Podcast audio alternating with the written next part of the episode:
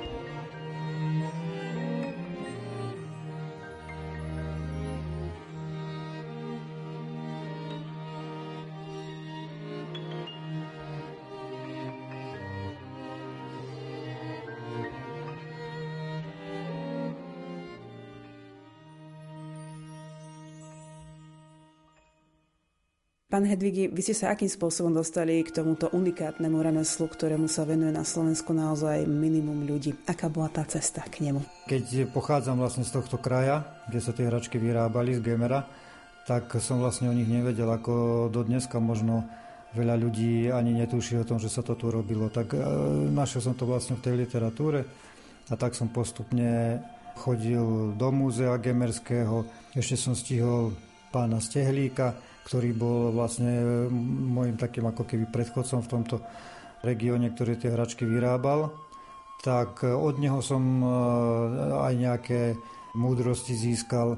Potom pán Oboňa, ktorý e, sa tomu venoval tiež v 60 70 rokoch. Jeho som navštívil, u neho som videl nejaké výrobky. A veľa som teda e, získal z literatúry a z návštevy múzeí. Tak z toho som vlastne aj vychádzal pri tých vzoroch, aj pri konštrukcii a vôbec pri celej technológii. Tu som si už potom čiastočne prispôsobil tým tvarom a potrebám e, výroby, ale viac menej som si to naštudoval nejako sám a tú technológiu som si potom podľa toho spracoval. My sa dnes rozprávame o kiatických hračkách, ale treba spomenúť našim poslucháčom, že sa jedná len o jednu časť materiálnej kultúry, ktorá sa vyrábala tu v Kiaticiach. Tie boli známe v minulosti skôr výrobou obrovských súsekov. Pre tých poslucháčov, čo možno, že prvýkrát v živote počujú to slovičko súsek, o čo išlo? Áno, to je pravda. Vlastne celá výroba kiatických hračiek má korene vo výrobe súsekov, ktoré sa v Kijaticiach tradovali roky. Súsek je vlastne stĺpikovitá skriňa drevená rôznych rozmerov, ktorá sa používala buď na uskladnenie obilia, alebo sa používala aj ako truhlica pre veno nevesty, ktorá sa stiahovala po svadbe ženíchovi.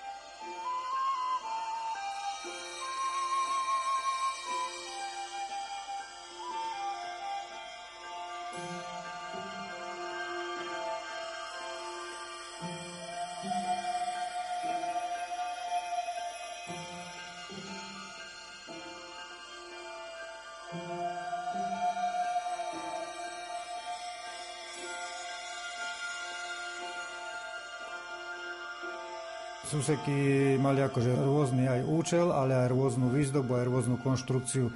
Vyrábali sa po celom Slovensku, alebo dá sa povedať v celej tejto karpatskej oblasti, ale povedzme, že mali iné názvy, iné vzory a tak ako teda inde, tak aj e, tu v Kijaticiach sa výrobe týchto susekov venovali celé rodiny. Mali z toho podstatnú časť príjmu. No a tie kiatické hračky vznikli popri tom. Oni tie suseky vyrábali, vozili ich až na dolnú zem predávať a popri tom e, vyrobili prvú hračku, druhú hračku. Tie prvé hračky boli zmenšeniny tých súsekov. To znamená, že ani nie koníky, ako sa už aj teraz vyrábajú, alebo kohúty a tak ďalej, ale vyrobili zmenšeninu toho súseku a to bola vlastne prvá kijatická hračka, ktorá je špecifická a vlastne jedinečná tým, že z tých súsekov na tie hračky preniesli tie vzory, ktoré oni používali pri výrobe tých skríň. No a tým sa tie hračky odlišujú od všetkých ostatných drevených hračiek, lebo drevené hračky na Slovensku sa vyrábali, mm, dá sa povedať, na celom území rôzne a aj rôzne povrchovo upravené, ale hračky, ktoré sa vyrábali v Kijaticiach a zdobili kružbovou výzdobou, tak tie sa robili len tu na jednom mieste v Kijaticiach. Našim hostom v relácii na vlnách Rádia Lumen je Ladislav Hedvigi. My sa rozprávame o kijatických hračkách, ale aj zároveň, čo tomu všetko predchádzalo.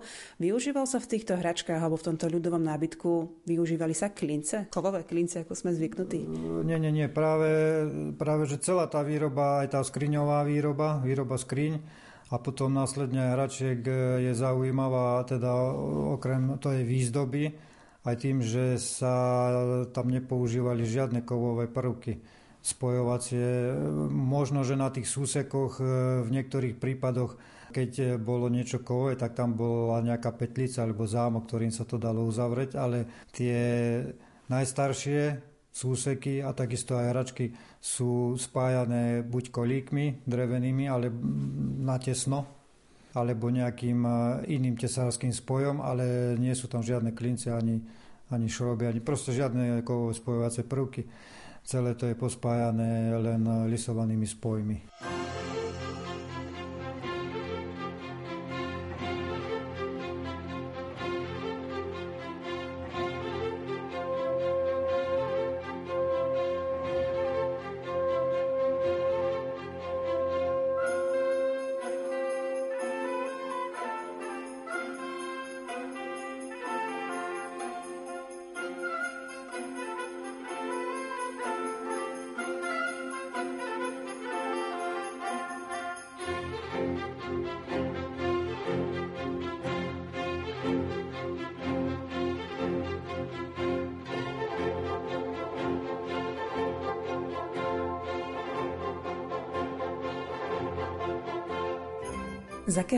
Sa vyrábal či už nábytok, alebo potom neskôr aj hračky? Hračky sa takisto ako aj nábytok vyrábali z bukového dreva. Pravdepodobne, okrem toho teda, že to drevo má nejaké potrebné fyzikálne vlastnosti, teda je tvrdé, tak je dobré pre tie hračky napríklad aj kvôli tomu, že má bielú farbu, že má svetlú farbu. A oni ho vyrábali aj ten nábytok hlavne kvôli tomu z bukového dreva, že vlastne tu všade boli bukové lesy v okolí, takže vlastne robili z toho materiálu, ktorý bol dostupný. No a z toho vyrábali teda aj tie hračky. A tá svetlá farba je dôležitá pri tom kontraste, keď sa robí tá výzdoba, tá kontrast medzi tou povrchovou úpravou, e, nejakou, ktorá sa robí morením a tým pôvodným materiálom, to robí tú výzdobu, to robí ten kontrast, ozdobu. Zachovali sa z minulosti informácie, akým spôsobom sa pripravovalo toto bukové drevo? Pripravovalo sa klasicky s nejakou základnou tesárskou technikou štiepaním, podobne ako sa vyrábali šindle. To znamená, že nejaký klad e, veľkého priemeru, e, v literatúre sa uvádza, že až do jedného metra sa naštiepal po obode na také lúčovité tvary, takže vznikla doštička, ktorá mala v priereze trojuholníkový tvar. No a tie sa sušili. Oni ich sušili e, pri peci priamo. Tým, že ich rýchlo vysušili, ja to vlastne tiež do dneska tak robím, že si to suším sám v dielni a tým rýchlým vysušením sa aj ukáže drevo, ktoré náhodou sa tam dostane, že je menej hodnotné, teda kvalitné, že praskne, ale tým rýchlým sušením sa získa ten, tá biela farba toho materiálu. Čo je pri buku problém, že pri dlhšom sušení ono akože má potom tmavšiu farbu. Takže sušili to pri peci, tam to vysušili, ja, mne sa to podarí za 4 dní, 3-4 dní to mám hotové, vysušené a potom následne to spracovali. Nepoužívali tiež nejaké šablóny, keď to robili vo väčšom, vypílili obrys, nejakú povrchovú pravu brúsením a tak, ako sa to dneska robí, to sa vtedy nerobilo. Na tých starých hračkách to aj vidno v múzeu, že tam všade vidno stopy po nástrojoch, aj po obvode, aj po, na ploche. Pokiaľ to takto vyrezali ten základný tvar, tak to morili. Morili to prírodnými moridlami, ktoré získavali z nejakých odvarov, ja neviem, napríklad trnky alebo slivky, niečo, čo dokázalo to drevo na tmavo zafarbiť a viacnásobným morením, posypávaním, potom ešte posypávali to popolom bukovým a viacnásobne tú technológiu takto akože opakovali, kým sa im nepodarilo spraviť dostatočne tmavú tú povrchovú úpravu. Väčšinou tie farby boli tak do mahagónu alebo do farby slivky.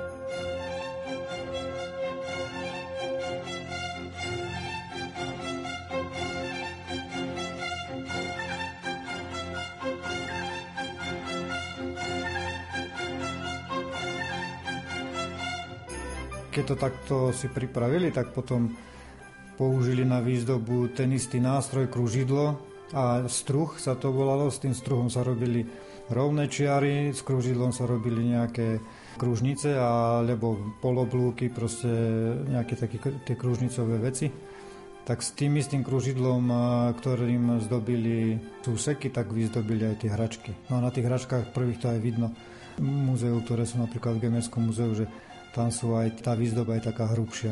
Teraz napríklad tie, čo ja vyrábam, dokážem spraviť 2 mm rýhu povedzme a oni, oni robili násobne väčšie tie rýhy, takže tam na tých hračkách to aj vidno, že tá výzdoba není taká úplne precízna, ale o to je to krajšie.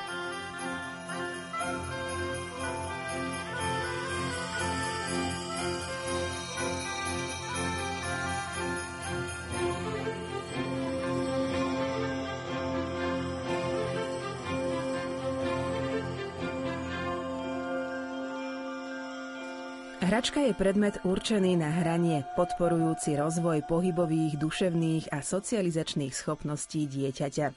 Hračky sa podľa spôsobu použitia delia na napodobivé, teda zmenšené repliky predmetov, ktoré používajú dospelí, a prostriedkové, ktoré podnecujú pohybové a rozumové aktivity, ako napríklad športové pomôcky, skladačky a mnohé iné. V ľudovom prostredí na Slovensku prevažovali napodobivé hračky, zobrazujúce ľudí, hlavne bábiky, zvieratá, pracovné zvukové, hudobné nástroje, dopravné prostriedky, zbrane. Deti sa často hrali s predmetmi, ktoré poskytovala príroda a okolité prostredie, napríklad s vetvičkami alebo kamienkami. Predmety zámerne vyrábané ako hračky sa vyrábali buď po domácky, jednoduchými postupmi s použitím ľahko spracovateľných materiálov, alebo remeselne, ako vedľajší produkt v dielňach hrnčiarov, čbánkárov, stolárov, tesárov, debnárov, košikárov. Strediská špecializovanej hračkárskej výroby sa na Slovensku sformovali až koncom 19. a najmä v prvých desaťročiach 20. storočia. Medzi najznámejšie vyrábajúce drevené hračky patrila Stará Turá a okolie, Kunešov, Kiatice, kde sa pri výrobe hračiek nadviazalo na technologické a ozdobné princípy miestnej výroby súsekov. Od začiatku 20. storočia domácu a remeselnú produkciu hračiek začal postupne vytláčať nástup hračkárskeho priemyslu.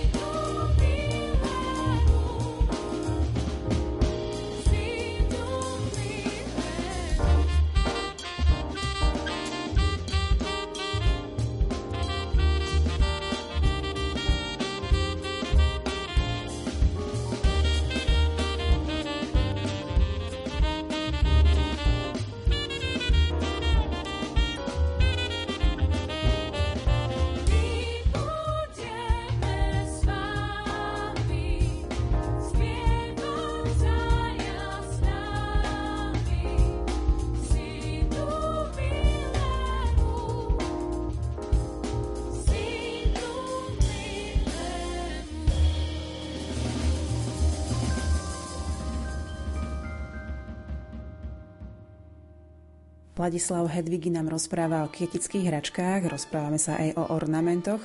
Dalo by sa povedať, že takým najznámejším ornamentom sú ružice, ktoré sa vytvárali práve tým kružidlom, teda ide o 6 cípov hviezdicu. Áno, áno, tá 6 cípa hviezdica v rôznych obmenách, podobách sa používala najčastejšie, aj na tých súsekoch a vidno ich aj na hračkách, tam teda, kde sa dajú použiť, hlavne na tých podložkách a povedzme pri kohútoch tak e, tá sa hodne využíva, má rôzny názov, aj v literatúre môže to byť slnečná rúžica, perunovka, čili ako sa to volá, ale takým spoločným menovateľom je vlastne ochranný charakter tohto prvku, ktorý sa vhodne používal aj v minulosti, či na tých súsekoch, alebo aj bežne pri stavbách, pri ako keby výzdobe interiéru. Ale nebola to len výzdoba, ale ako vraví, malo to aj ochranný charakter ktorý napríklad aj v tých miestnostiach mal chrániť to obydlie, alebo na tých susekoch chránil povedzme úrodu. No a teraz sa to používa, tí výrobcovia to prevzali, už e, to nemá ten taký mystický charakter asi, alebo o tom nevieme, len to používame tak nejak mechanicky, ale, ale má to svoj význam a históriu tá výzdoba. Vyskytovali sa aj nejaké rastlinné ornamenty, po prípade ľudské postavy, či už na súsekoch alebo potom na hračkách? Na hračkách sa iné motívy veľmi nepoužívali, to znamená rastlinné motívy možno na detskom nábytku, ale na týchto klasických hračkách, ako sú koníky, kohuty povedzme, alebo postielky a kolísky, na tých sa už tieto rastlinné motívy neprenášali, ale na veľkých súsekoch sa používali tie rastlinné motívy vlastne súviseli takisto aj s tou ochranou, aj napríklad tie postavy e, charakterizovali plodnosť. Takisto tie rastlinné motívy, zase úrodnosť, úrodu, tak oni si to tak e, na tých súsekoch spodobovali. A okrem toho ochranného charakteru teda to mohlo mať aj tento účel, že to spodobovalo tú úrodu hojnú alebo plodnosť, či už e, úrody, alebo povedzme aj e, tá mladá nevesta, keď si odnášala tú výbavu, ako som spomínal, v tej truhlici, tak na tých truhliciach práve boli tie symboly plodnosti. Napríklad postavy ženské alebo aj iné.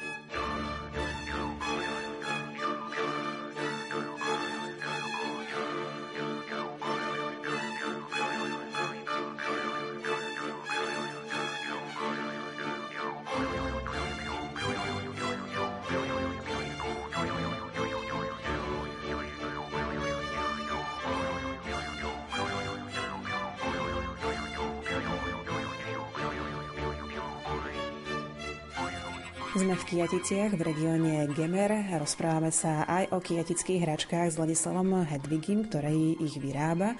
Poďme zaostriť na chvíľočku na koníka, alebo nie je koník ako koník. Vieme podľa rôznych prvkov určiť, či sa jedná o koníka z 19., z 20. storočia alebo z toho 21.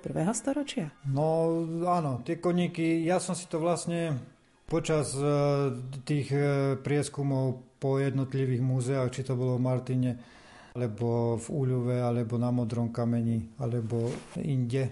Tak e, ja som si to vlastne tak poskladal. E, tak je urobená aj výstava, ktorú sa snažím e, čo najviac po regióne nejako predstavovať. Tak je tak chronologicky aj postavená, že tie koníky sa napríklad koníky, ale aj na tých koníkoch to teda najviac vidno sa postupne vyvíjali, že aj tvar, aj výzdoba. Tie prvé koníky, ktoré sa dajú uh, priradiť k výrobe tých súsekov, to by mohlo byť okolo roku 1809, sú štvornohé. Na tomto najlepšie vidno ten rozdiel, že majú že majú štyri nohy a trošku iný tvar ako tie koníky, ktoré sa vyrábajú v súčasnosti.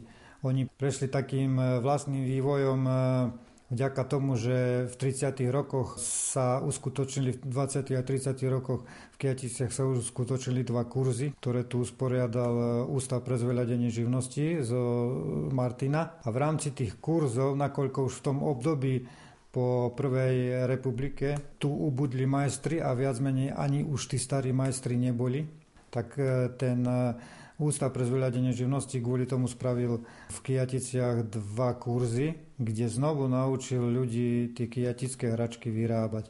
A tie kurzy organizoval pán Šipich, akademický maliar, ktorý vniesol do toho nejaké nové prvky, usporiadal tú výzdobu, nemenil výzdobu, ale usporiadal ju podľa toho svojho výtvarného oka. Tie prvky zachoval pôvodné, ale zmenil niektoré tvary koníkov. Napríklad, ako som povedal, tie, ktoré sa vyrábali štvornohé, sa potom začali vyrábať už aj dvojnohé. Bolo to jednoduchšie na výrobu, bolo to z jednej doštičky tak sa to lepšie vyrezávalo, bolo to ľahšie, ľahšie ten postup bol jednoduchší. No tak keby ste si ich poukladali vedľa seba, tie koníky, na nich by to bolo pekne vidno, že ako to postupovalo.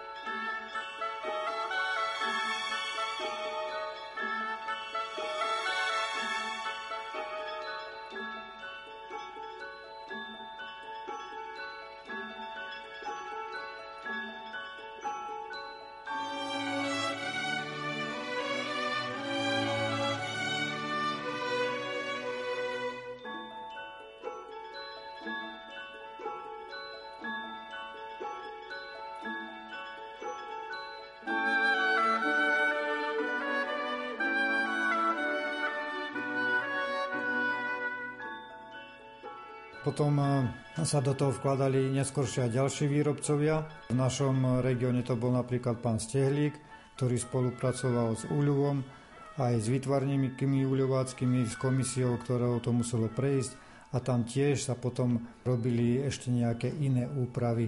Ako v zásade je to stále kiatická hračka, lebo výzdoba sa nemenila, čo je vlastne najviac charakteristické pre tú hračku a tie tvary sa čiastočne menili a prispôsobovali dobe. Treba ale spomenúť, že takmer všetky hračky majú kolieska, takže sú mobilné. Deti si s nimi sa môžu uhrať, môžu si dať špagátik a nosiť ich za sebou. Áno, oni aj pôvodne boli tak urobené. Mali oveľa väčšiu veľkosť, ako sa vyrábajú teraz a klasická hračka bola ako na motúsku a ťahať za sebou. Takže tak boli vlastne urobené, e, takmer všetky tie hračky sú takto spravené, že sú, že sú mobilné. Takže napríklad aj vďaka tým kolieskom. V súčasnosti vy aké nástroje používate? Tie nástroje starých majstrov, alebo ste si vyrobili svoje vlastné? Tak nástroje, či už tí skriňári, alebo aj potom neskôršie výrobcovia hračiek si vyrábali sami a tým ako základným nástrojom bolo kružidlo a ako som už aj spomínal, volalo sa to struh. Struhom sa robili priamky, nejaké priame čiary a kružidlo polooblúky, oblúky. Takže ja to robím takisto ako tí starí majstri, len som si tie kružidla, lebo mám dva druhy, vyrobil e, podľa seba. Podľa toho, ako mne to aj do ruky pasovalo, aj pri tej výrobe aby som e, vedel tie čiary robiť tak, ako ich potrebujem aj v tej hrúbke, aj v tých poloblúkoch, priemeroch.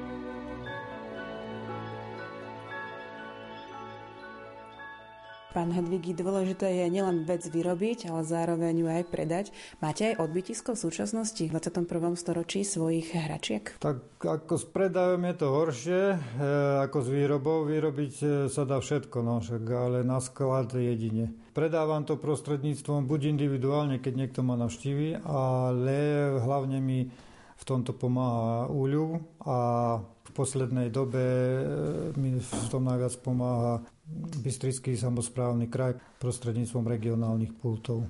Kde to vlastne predávajú ako regionálny výrobok, bo kietické hračky majú certifikát, sú regionálnym výrobkom. Vy už máte nejakých svojich nasledovníkov, ktorí sa venujú tomuto kumštu? Nie, zatiaľ nie.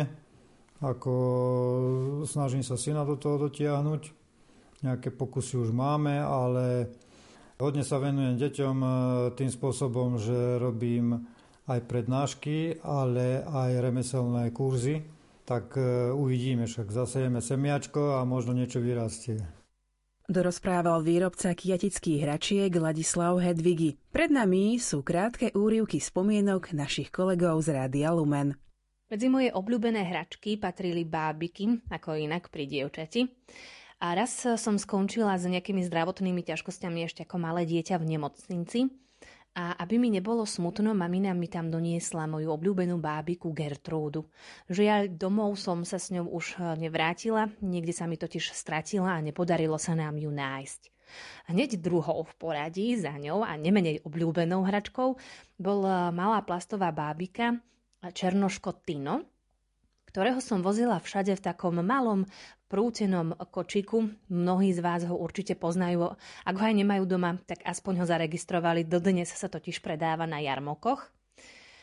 A neskôr som dostala kočík vo veľkej životnej veľkosti, takže keď sa narodila moja sesternica, tak Tino skončil v zavinovačke v tom kočíku a spolu s starkou, tetou alebo mojou maminou som chodila kočikovať aj ja. No a čím som bola väčšia a väčšia, tak e, okrem tých klasických bábik pribúdali bábiky porcelánové a tam som mala ryšaniu, ktorá sa volala Klára. Dávala som na ňu veľmi veľký pozor, pretože som vedela, že jeden pohyb a skončí veľmi zle. Našťastie hrala som sa s ňou naozaj veľmi opatrne a mám ju dodnes. Teraz sa už s hračkami ja nehrávam, aj keď len občas pri mojom malom synovi Šimonovi.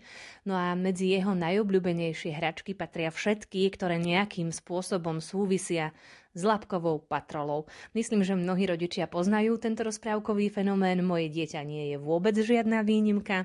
Má svoj labkobus, v ktorom vozí všetky labky a nedávno Dostal ako darček dokonca aj knižku o labkovej patrole, takže toto je teraz niečo, čo musíme čítať každý večer pred spaním. Ale ja som zase zároveň veľmi rada, lebo myslím, že každé dieťa má mať toho svojho favorita, na ktorého potom v dospelosti bude spomínať. Ja som sa najradšej hrávala s bábikami robila som im také domčeky zo škatúľ od topánok. Viem, že som tam vystrihovala okienka a takisto dvere do okienok som lepila kúsky čipky ako záclony.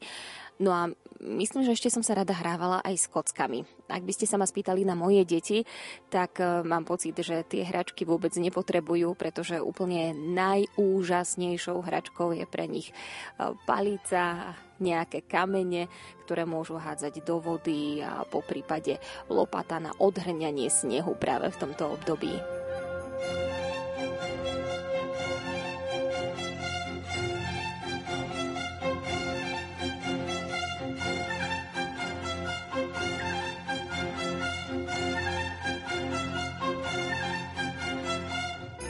Ja som mával v detstve rôzne obdobia. Pamätám si, že sa mi veľmi páčili hračky, ktoré vydávali rôzne zvuky, čo sa samozrejme nepáčilo mojim rodičom. Potom chvíľku sa to vyriešilo tak, že som mal taký detský klavír, na ktorom som si hrával, to už bolo aj príjemnejšie. Potom som mal obdobie, že som sa hrával s rôznymi stavebnicami. To vzniklo asi tak, že ocino raz kúpil stavebnicu na Vianoce, s ktorou sa dlho hrával on, takže to asi kúpil najskôr pre seba a potom ju prenechal, takže som sa s ňou konečne mohol hrať aj ja. No a potom som mal obdobie, keď sa mi veľmi páčili plišové hračky a to bolo zhruba v tom čase, keď moja sestra mala tiež obľúbené plišové hračky. Pamätám si na jedného zajaca, ktorý všeličo prežil, raz ho dokonca zrazilo auto a už bol celý taký ušmudlaný, no ale nechcela sa ho moja sestra vzdať.